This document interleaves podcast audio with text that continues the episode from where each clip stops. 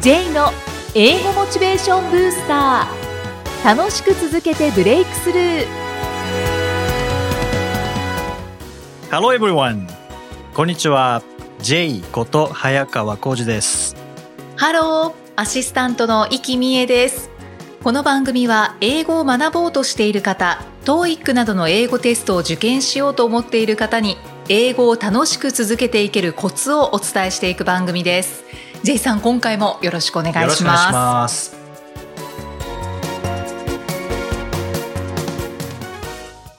すさあ今回はインタビューをお聞きいただくんですよねはい、そうですね。えー今回はスタンドアップコメディアンの善次郎さんにインタビューさせていただきました。はいいきさん、善次郎さんってご存知ですかはい。知ってはいるんですけれども、あまりテレビなどではちょっと拝見したことはないですね。そうですね。はい。実はこの以前の放送でスタンドアップコメディっていうのがあるっていうふうにご紹介したんですけども、はいで、この善次郎さん、それをされてるんですねう。んうんで、もしかしたら関西の方は善次郎さんといえば、ああの人だってこうよくご存知かもしれませんけども、はい。えー実は NHK の語学講座にも出演されてたんですね。あ、そうなんですね。はいで現在はスタンダップコメディアンとして、まあ、アジアを中心に世界でも活躍されているんですけども、はい。その善次郎さん師匠が上岡龍太郎さんうーんなんですね。はい。で日本でずっと活躍していて、まあ、突然こうスタンダップコメディアンとして、はい。えー世界を目指されたんですけどもじゃあそれなぜ目指したのかっていうところとか、それからスタンダップコメディと日本のお笑いの違いそれからこう文化の違いについてもこうたくさんの学びがありますので、はいえーぜひ楽しんでいただけたらと思います。はい。えーそれでは今回は日本スタンダップコメディ協会副会長の善次郎さんにお越しいただきました。善次郎さんよろしくお願いしまあす。どうもよろしくお願いします。もう本当今日イベント終わってえーはいすぐ来そうていなたんだでいて。す。スタンダップコメディのライブをやらせてもらった後、すぐですね。はい。本当にありがとうございます。いいえ。今日はしかも目覚ましテレビもそうなんです入よ。ってたっていうことで。はい。本当にあの、これを映せるのかどうかっていう のがね、スタンダップコメディ言ってはいけないことばっかりなんで。なるほど。あの、本当に流してもらえば目が覚めるんやろうなと思って。 そうですね。はいはい。で、そのスタンダップコメディなんですけども、うんはいこうスタンダップコメディって聞くと、まあ読んで字のごとくスタンドアップですよね。はいはい立って行うコメディというか、はいまあピン芸人の方がやる喋りっていうイメージの方多いと思うんですけども、まあ漫日本で言ったら漫談みたいな漫談はい。その漫談とスタンダップコメディの、まあ日本と本場のスタンダップコメディのこう違いっていうのってあるんですかああ、これね、あの、よく似通っててね、うん、漫談にはね、実はね、定義ないんですよ。定義実はないんです。ないこはれい。談笑もそれ言ってありましたけどね。はいでね、決定的に違うのは、スタンダップの場合は、I think because があるんです。私はこう思う。で、漫談の場合はね、私こう思うなんて言って正直に、なんか例えば、うんそれこそ政治のなんとか発言についてこう喋ったりとかしても、縦社会なんで、お前ごときが何言うとんねんとか、としがらみ社会なんで、はい自分が思うことを、本当のこと言ったら、やっぱり嫌われたりするんですよね。なるほど、はい。で、アメリカとかイギリスとか、まあ、西洋の場合は、縦社会じゃなくて横社会なんで、できるだけ自分のことを正直に喋るって言った方が、えー社会がうまく回っていくんで、これ決定的な違いですよね。なるほど。もうそれは文化の違いって言っても。社文化の違い、いいか社もしれ会なのい違でい、すね社会の違いはい、仕組みの違いも、あと宗教観の違いもあったりとか、はいはいうん、するんですけどね。なるほど。はい。まあ、それを、そのスタンダップコメディを、こう、日本に持ってきたとはいいうのが善次郎さんですけども、はいタイの世界大会で優勝されたっていうことを伺いましたけども、はいはあの、そのスタンダップコメディっていうのは、まあ、えまあ、英語を使ってですよね。うん、ボクシングの大会と一緒にね、いろんなところで、まあそういうプロモーターが、まあ、うん、商売しようと思って、まあ、はい世界大会やりますって、まあ各地でやってるんですよ。あ日本にはあんまないんですけど、あ例えばアッパークラス、ミドルクラス、ローアークラスってやってね、い。はい。日本には、まあ、アッパークラスの人でも英語喋れないですよね、そのなるほどでうんアジア諸国、ヨーロッパ、まあそういうところ行くと、ある程度アッパーになると、ほぼ喋れるんですね。はうん、そこへ持ってきて、タイでもアッパーの人らの、人らの向けに世界大会があって、そこにまあ、世界から何カ国やな、120カ国ぐらいからまあ応募があって、はいそれで選ばれていって戦ってきたって感じですね。そこで優勝したっていう感じの。はい。い。その、海外に出てスタンダップコメディをしようと思ったきっかけって何だっきったかんですかけはね、やっぱり日本で仕事なくなったからです。あの、今から二十何年前なんですけど、はい東京に鳴り物入りで出てきて、はいレギュラーガって抱えたんですけど、まあ見事に散りましたね。うんで、僕はその日本社会にやっぱりちょっと馴染めなかったんですね。あの、村社会というか、独特の忖度社会に、だからやっぱり村八食らいまして、あ、そうなんですね。はい。で、村八クラって別に誰が食らわしたわけでもないんですけど、うーんそこへ持ってきて、うー大阪にも帰れない。大阪はもうもう忖度社会、もう典型的な超忖度社会ですからね。あ、そうなんですね。村超村社会ですから、ほなまあもう行くとこないなと思ったんですけど、僕らの世代って、なんか1ドル360円じゃないじゃないですか。はい。はいで、うーんと、ある程度、お中流社、あの、世代なんで、はい誰もやってない、まあ、ちょっとアメリカ行ってちょっとやってみようかっていうのがけあのきっかけですようね。ーん。じゃあそこから英語を学ばれたそっからですそっからですあ、そうなんですね。は、はい全く喋れなかったですし、英語も苦手でね、い。うーん、そんな喋れないですけど、そっからですよね。20代後半からですよね。わうーん。で、さらに今は、もうつい最近もアジア各国をそ回うそう、おられとてつきまますでねマレーシアで。マレーシアはいまあ、アジア、うーん、なんかコメディって言うとアメリカだけみたいなイメージ、はい日本で言うそうでとすねなんか海外でたなんかアメリカじゃないですか。はい。うんいろいろ回ってるとね、うんとアメリカ、イギリスだけじゃなくて、もう世界各国、日本よりも物価が高かったりするはような都市が、例えばシンガポールであったり、マレーシアでもクアラルンプールなんかは、はい日本ともうその物価も変わらないし、はいそのアッパー層の人たち、アッパークラスの層の人たち、やっぱ英語普通に喋れるんで、そういうところをコメディを一個マーケットにする新しいビジネスモデルですよねな。るほど。はい。そういうのに僕はまあ出かけていって、向こうでコメディやってとかそういうことですね。当然そのコメディは、まあ、英語だったり、そうですもしくは現地の言葉で。現地の言葉もまあ、うん向こうに住みます芸人みたいなのが吉本今、そういうのを制作もやってるんで、そこでまあ現地の言葉をちょっとまあ彼らにもヘルプしてもらいながら、だから現地の言葉、英語、あと日本人のコミュニティ、はい。この3つでやってるって感じですね。まあ、英語でやったり、現地でやる場合は、当然、現地の方を対象として、そうですねやってるわけよだからローカルの方ですよねそうですよね。で、レギュラー番組も持たれてるっていう。そうなんですよ。。インドとスリランカでね。インドとスリランカそう、これもまたもうおかしな話でね。それは善次郎さんから売り込んだっていうことなんですかあーまあ、スリランカで一回やった時に、まあ、はいその偶然たまたまそのタイミングが重なってって感じで、うーん、スリランカではその、おテレビショッピングですよね、はで、なんですけど、インドはコメディクラブですよね。はい新しくできた。はいそれオーナーが見てて、めちゃくちゃ面白いって言うっんて、インド人では無理なことを日本人にちょっとやってくれて、まあ、下ネタやりに行くんですけども、はうん、まあ、そんな感じですようーんで、そのスタンダップコメディって、もうそれこそ、こう、政治的なこと、下ネタ、社会的なことって、まあ、いろんなことを、こう、まあ、自由に言うっていうイメージがあるんですけども、あのね、お笑いと違うとこはね、はいお笑いってバカやらなあかんでしょ。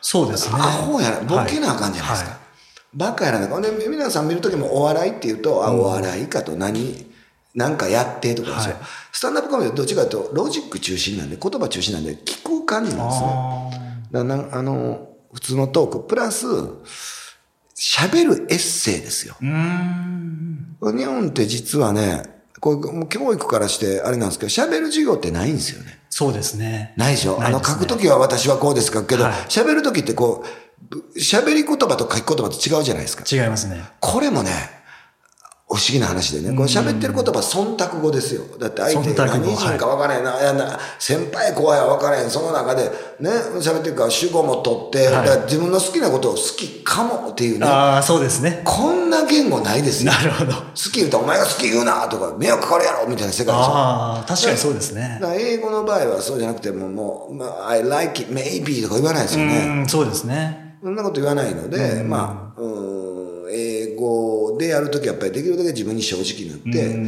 喋るエッセイなんでやっぱ社会的なものを喋って、はいプラス大人が見に来るんですよね。日本の場合、あの、お笑いの客席にいたら女の子入れるじゃないですか。そうですね。こんなね、まだ10代の女の子ね、知識もない、経験もないね、そんな子らがね、新聞も読んでない、そんな子らが社会のこと分かるはずないんですよなるほど。あの子ら笑えんとな思ったら、あの子らよりバカせなあかんでしょ。ああ、そうですね。はい。だから、うんそういう意味では、お客さん、見に来るお客さんの層も違うっていうのありますうーね。ん。じゃあもうターゲットも全然違う。そうですねってことですね。はいお笑いっていうと確かにこう若い人たち向け、子向け供でたしちょ向けっていう感じですけどね。まあ、言葉で笑わせる、そのロジックが大事っていうところでもう完全に大人向けっていうこそとなうんでですすね。ね。だから、あ言ったらまあロジックを信用するっていうのは対話を信用するので、はいやっぱり、うん、いいですよね。やっぱこうのん僕すごい好きなところですね。はいだから信じてるものは何かってやっぱりロジックですよう。んうんそこはあのいいですよね。じゃあもう感覚で攻めるっていうよりは本当にロジックで言葉で構造で攻めていく感覚ってねはい、暴力ですからね。だって例えば先輩がね、お笑いの世界で僕よく言われたのが先輩に、お前センスないって言われるんですよ。うんセンスって何ですかっていうと、うー感覚やけど、で僕はもう理屈っぽいですが、感覚ってことすらもロジックですよねって言うんですよ。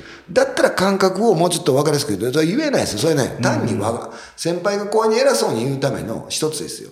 で僕は感覚みたいな、一切信用してないです。えロジックです、ロジえック。はいははもう、年下だろうが、年上だろうが、職業は何であれ、論理的ですからね。うん。そこを信用してる感じですけどい、うね。んじゃあもう言語力を駆使してやっていくのやっがてるそうです。スタンダードコメディそうです、そうです。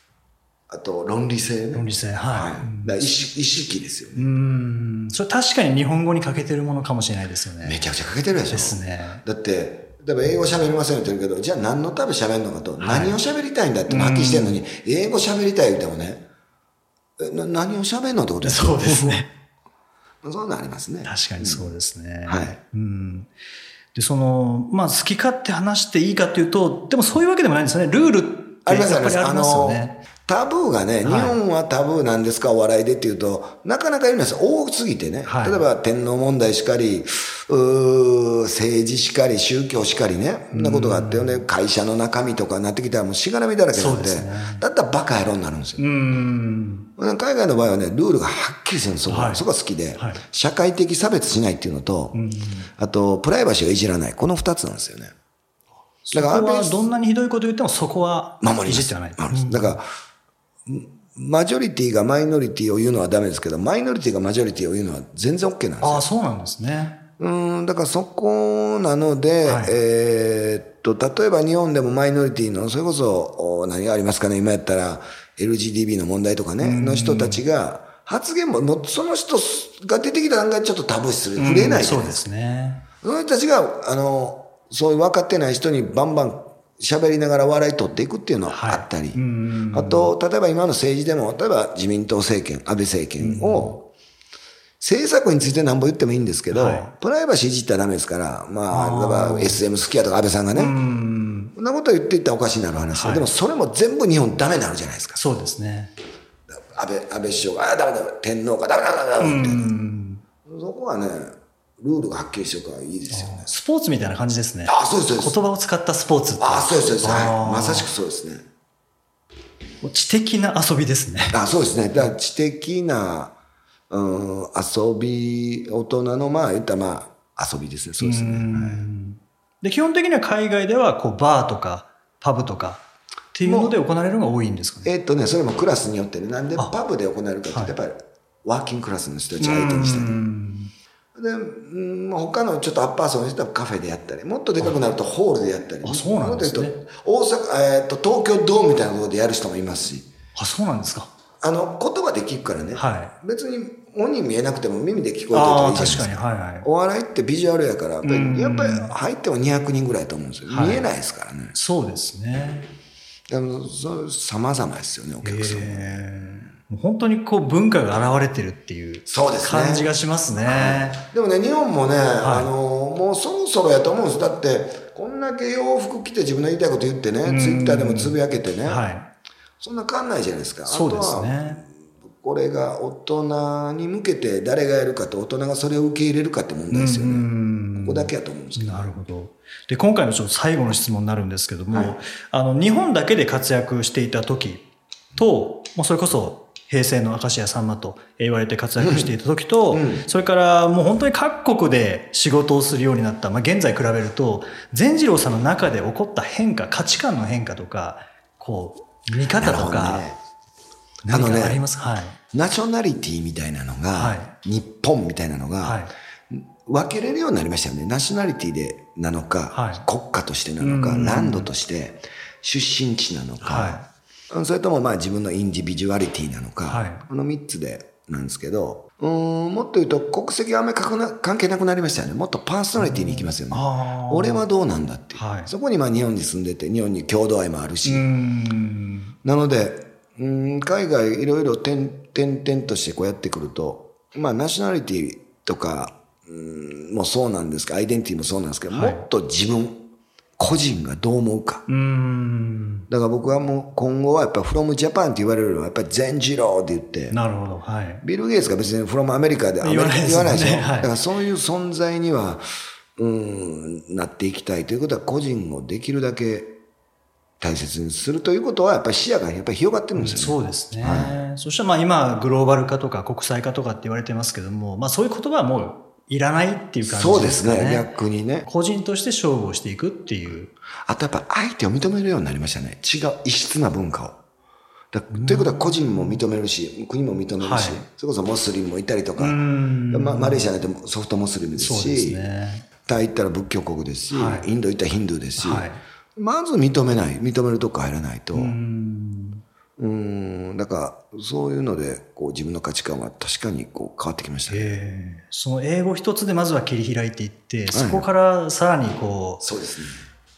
こうなんていうんですかね個人がさらにこうグレードアップというかそうです ね。はい。視野が広がる広がるって、まあ、よく言われますけどねもう本当に今日のこう善次郎さんのお話を伺って視野が広がるっていうのはまあどういうことなのかっていうのをそれこそ言語を通してえー理解することができました次回はですねはいこの善次郎さんとこの英語学習ということで伺いたいと思いますんで、ぜひまたよろしくお願いします。ありがとうございます。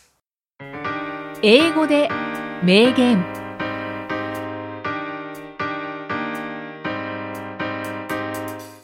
続いては毎日配信している J さんの単語メールボキャブラリーブースターから著名人の名言を英語でご紹介いただきます J さん今回の名言ははい、今回はティム・ファーゴティム・ファーゴという人の言葉です。はい The greatest risk is not taking one. The greatest risk is not taking one. はいなんとなくアルファベットは聞こえてきたんですけど、はい意味がちょっとわからずグレイテストリスクは最大のリスク、そうですね。はいはい。最大のリスクはリスクを取らないことである。あーはまあよく言われますよね。い、まさしくですはいね。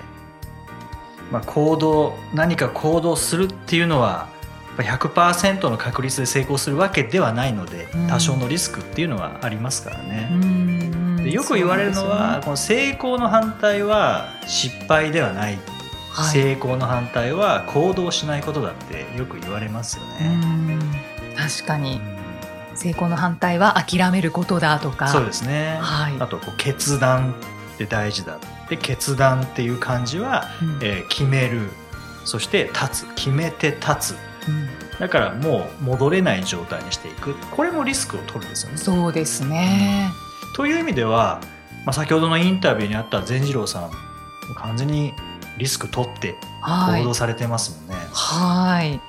だけどすごく分析されて、い、やー本当にこう聞き手としてスタンダップコメディ聞いてる場合本当もう笑うだけなので、はい何も考えないんですけど、うんその裏にはあんなロジックがあるんだなっていうのはうんうんびっくりしましたね。ねロジックという言葉がたくさん出てきてましたよね。ねでもし善次郎さんが日本での仕事がなくなってでそのままいたとしたら多分もうこの仕事できてないですもんね。うんうんこう開けたいうん、ってう、いうのもあったでしょうし、はいあと本当に分析をして、はいここではやりたいことはできないうん、と思って海外に行かれたそうですね。それもやっぱり一つリスクを取って、はいで自分のやりたいことを貫いたはい、ところになりますよね。でそこに英語があったっていうことですよね。そうですね、う本当に手段っておっしゃってましたんよでね。すね。でもこれ結構研修でもお伝えするんですけども英語をやらなきゃいけない理由って何かっていうとあの例えば今1の仕事をしていてで英語ができれば2にも3にも4にもなるうんとしますよね。はい、でそのために英語やるんですけども、うんじゃあ英語やらずに1の仕事が1のままだったらどうなるかっていうとほら英語必要ないじゃんってなるんですよねはいはいでもこれって英語がちょっとでもできれば2にも3にも4にもなるのに1のままっていうのはこれ機械損失ですよねうんそうですねそこがもったいないというかうんで1の仕事が0になったら気づくのでうんうん善次郎さんは1の仕事が0になったっていうところはありますはいで行動しなきゃいけなくなったっっていうのはありますけどもこれ1の仕事が1のままっていうのが一番行動が難しくてうんうんでそのリスクが取れるかどうかっていうところが一つ大きな鍵になるんじゃないかなと思うんですよね。うんうん変化がないのってやっぱり次に行くのは難しいですね。難しいですね、うんこのままでいいやってやっぱ思っちゃいますから思ね。っちゃいますしそのきっかけもやっぱり気づけなかったりとそうかですねしますようね。。んそこはあえて自分で基準を作ってでそしてリスクを取って行動するっていうところにつなげられるかどうかっていうところですすよね。はいい本当そうですね。うんリスクを取らないのが最大のリスクですよ。ははい、はーっていう 時感じで々すこの言葉には触れないといけない気がしますね。ああそうですね。はい、なんか落ち着いてる時にはこの言葉に触れた方がいいかもしれないですね。ね。J's Topics さあ、このコーナーでは J さんにまつわるあれこれをお話しいただきます。J さん、今回のトピックスは何でしょうかはい。今回はアルファベットの名前。アルファベットの名前。名前。はい。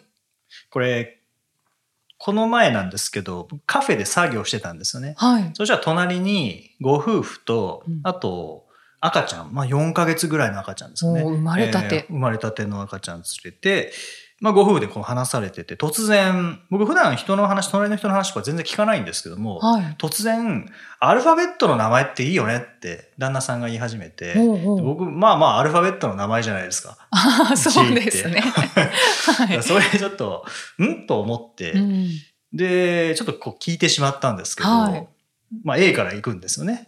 あまあ A もありだねとかあー B これないねと か C ー A ってありですかいや、わかんないですけど。C、C 君も C ちゃんも男女いけるねとか。ああ、C いけるかもしれない。あなるほど。D、D 違うね。E 違うね。F、F かっこいいねみたいな。あ次何でしたっけ A, B, C, D, E, F, G。 ?G ですね。G 違うな、みたいあーな。G、E、E F、G、H。はい。 H って H じゃないみたいな話。ああ、なるほどお。じいちゃんの名前みたいじゃないみたい な。いや、H さんに失礼だろうと思ったんですけど。まあまあ、そういうイメージだったんですよもうね。おじいちゃんっぽくはないですけうど、んですよねはい。そろそろやってきますよね。H まで来たら。そうですねそろそろやってきますよね。はいで、次、I。うん。 I はよくあるよね。うん。次ですよ。はい。 J。 J 来。たと思って。旦那さんいきなり笑い始めて、これ J ってかっこよすぎ ないみたいな。俺呼ぶの恥ずかしいよとか言って、僕初めて J っていう名前恥ずかしく思いました。 その時に。 J 呼ぶの恥ずかしいって何ですかなんですかね。外国人だったら全然ありだと思うんですけどは、生粋、の日本人で、い ?J。おい J! ちょっと。あー。僕返事しちゃいますけどね。言われた ら。で、その会話、アルファベットももっと続ければいいのに、はい J で止まっちゃったんですよ。 あら、その先聞きたかったですね。うんその後もいろんないい名前ありますけどね。うん。 K。とかですね。 K いいですね。 K いいですね。はい僕 J じゃなかったら K にしてましたからね。あ、そうなんですはね。いただ、あの、つけた時に、一番有名な K っていうのがクリスタル K さんだったので、はい。まあ女性っぽいのかなと思って、うん。それで J にしたんですね。まあ、工事 K を JI の K をつけようとして、クリスタル K さんが一番流行っていた K さんなので、はい。じゃあ K を JI の J にしようっっていうことで。で、まあ J にしたんですけど。うんうん。あ、そのお話聞いたことある気がうんしそうまですす。ね。だいぶ前にお話してましたけどね。はいはい。そうそう。で、これ、その時にまあ僕一人恥ずかしくなったんです けど、これ一人だったからまあよかったなと思って、でもし僕二人でなんか打ち合わせかなんかしてて、はい。で、僕 J さんって結構呼ばれるので、はいその人多分よ呼びにくくなるだろうなと思って。あははははで呼んだとしたら、まあ逆にはい、み、みんなで盛り上がれそうですけど ね。どうですかね。うん、そうですね。で呼ばれた。たら呼ばれたら多分僕も恥ずかしいでしょうし、でも隣に J さんがいたっていうことに気づいた、そのご夫婦も多分恥ずかしくなるだろうなと思って。あ で、そこにいる人たちの中で、まあ一番恥ずかしくないのは多分4ヶ月の赤ちゃんだろうなっていう。あ、まあ、全然何もわかんないですよね。わかんないですからね。はいまあそんな本当に、もうここ最近ではダントツではい。どうでもいい話でしたけどね。いやいやいやいや。やっぱり、英語をなりわいにしてると、はいアルファベットっていうワードが出てくると、はい。隣の方の話は普段聞かないけど、はい耳に入ってくる耳と。にね入ってきますね。さすがです。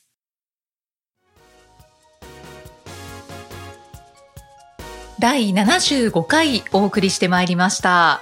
ジェイさん、はい。あの10月からはい。土曜日にセミナーをこう行うあ予定というこそうとですで、ねあのこれまでなかなか一般向けのセミナーという形ではあまりやってこなかったのではい。ちょっと土曜日の午後を使って、まあ、いろんなセミナーをしていこうかなっていうので、うんもう案内はブログに出ていますので、あ、ははい、わかりましぜひご覧いただたけ。たらと思います。そうですね、詳細は見ていただきたいですけど、はいセミナーは大体どんな内容でする予定なんですか。まあ、英語だったりそれから日本語のこう伝え方というかプレゼンテーションだったりっていう、うんまあ、これまで自分がずっとやってきたものを、まあ、2時間から4時間ぐらいのバリバリエーションで、はいはいやっていきたいなとというところで、ちょっとこれから多めにそういうのを開催していこうかなっていうのは思ってるんですね。そうなんですね。何人規模で。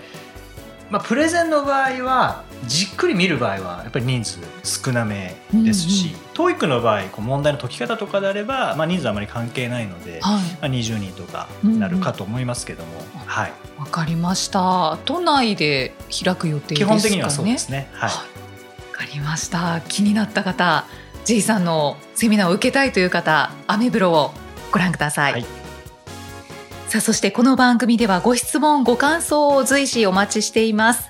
メッセージは J さんのアメブロ英語モチベーションブースターの中のポッドキャスト下にお問い合わせフォームがありますので、お気軽にお送りください。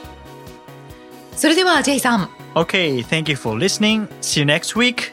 バイババイイこの番組は提供株式会社ラーニングコネクションズプロデュースキクタスナレーション生きみえでお送りしました。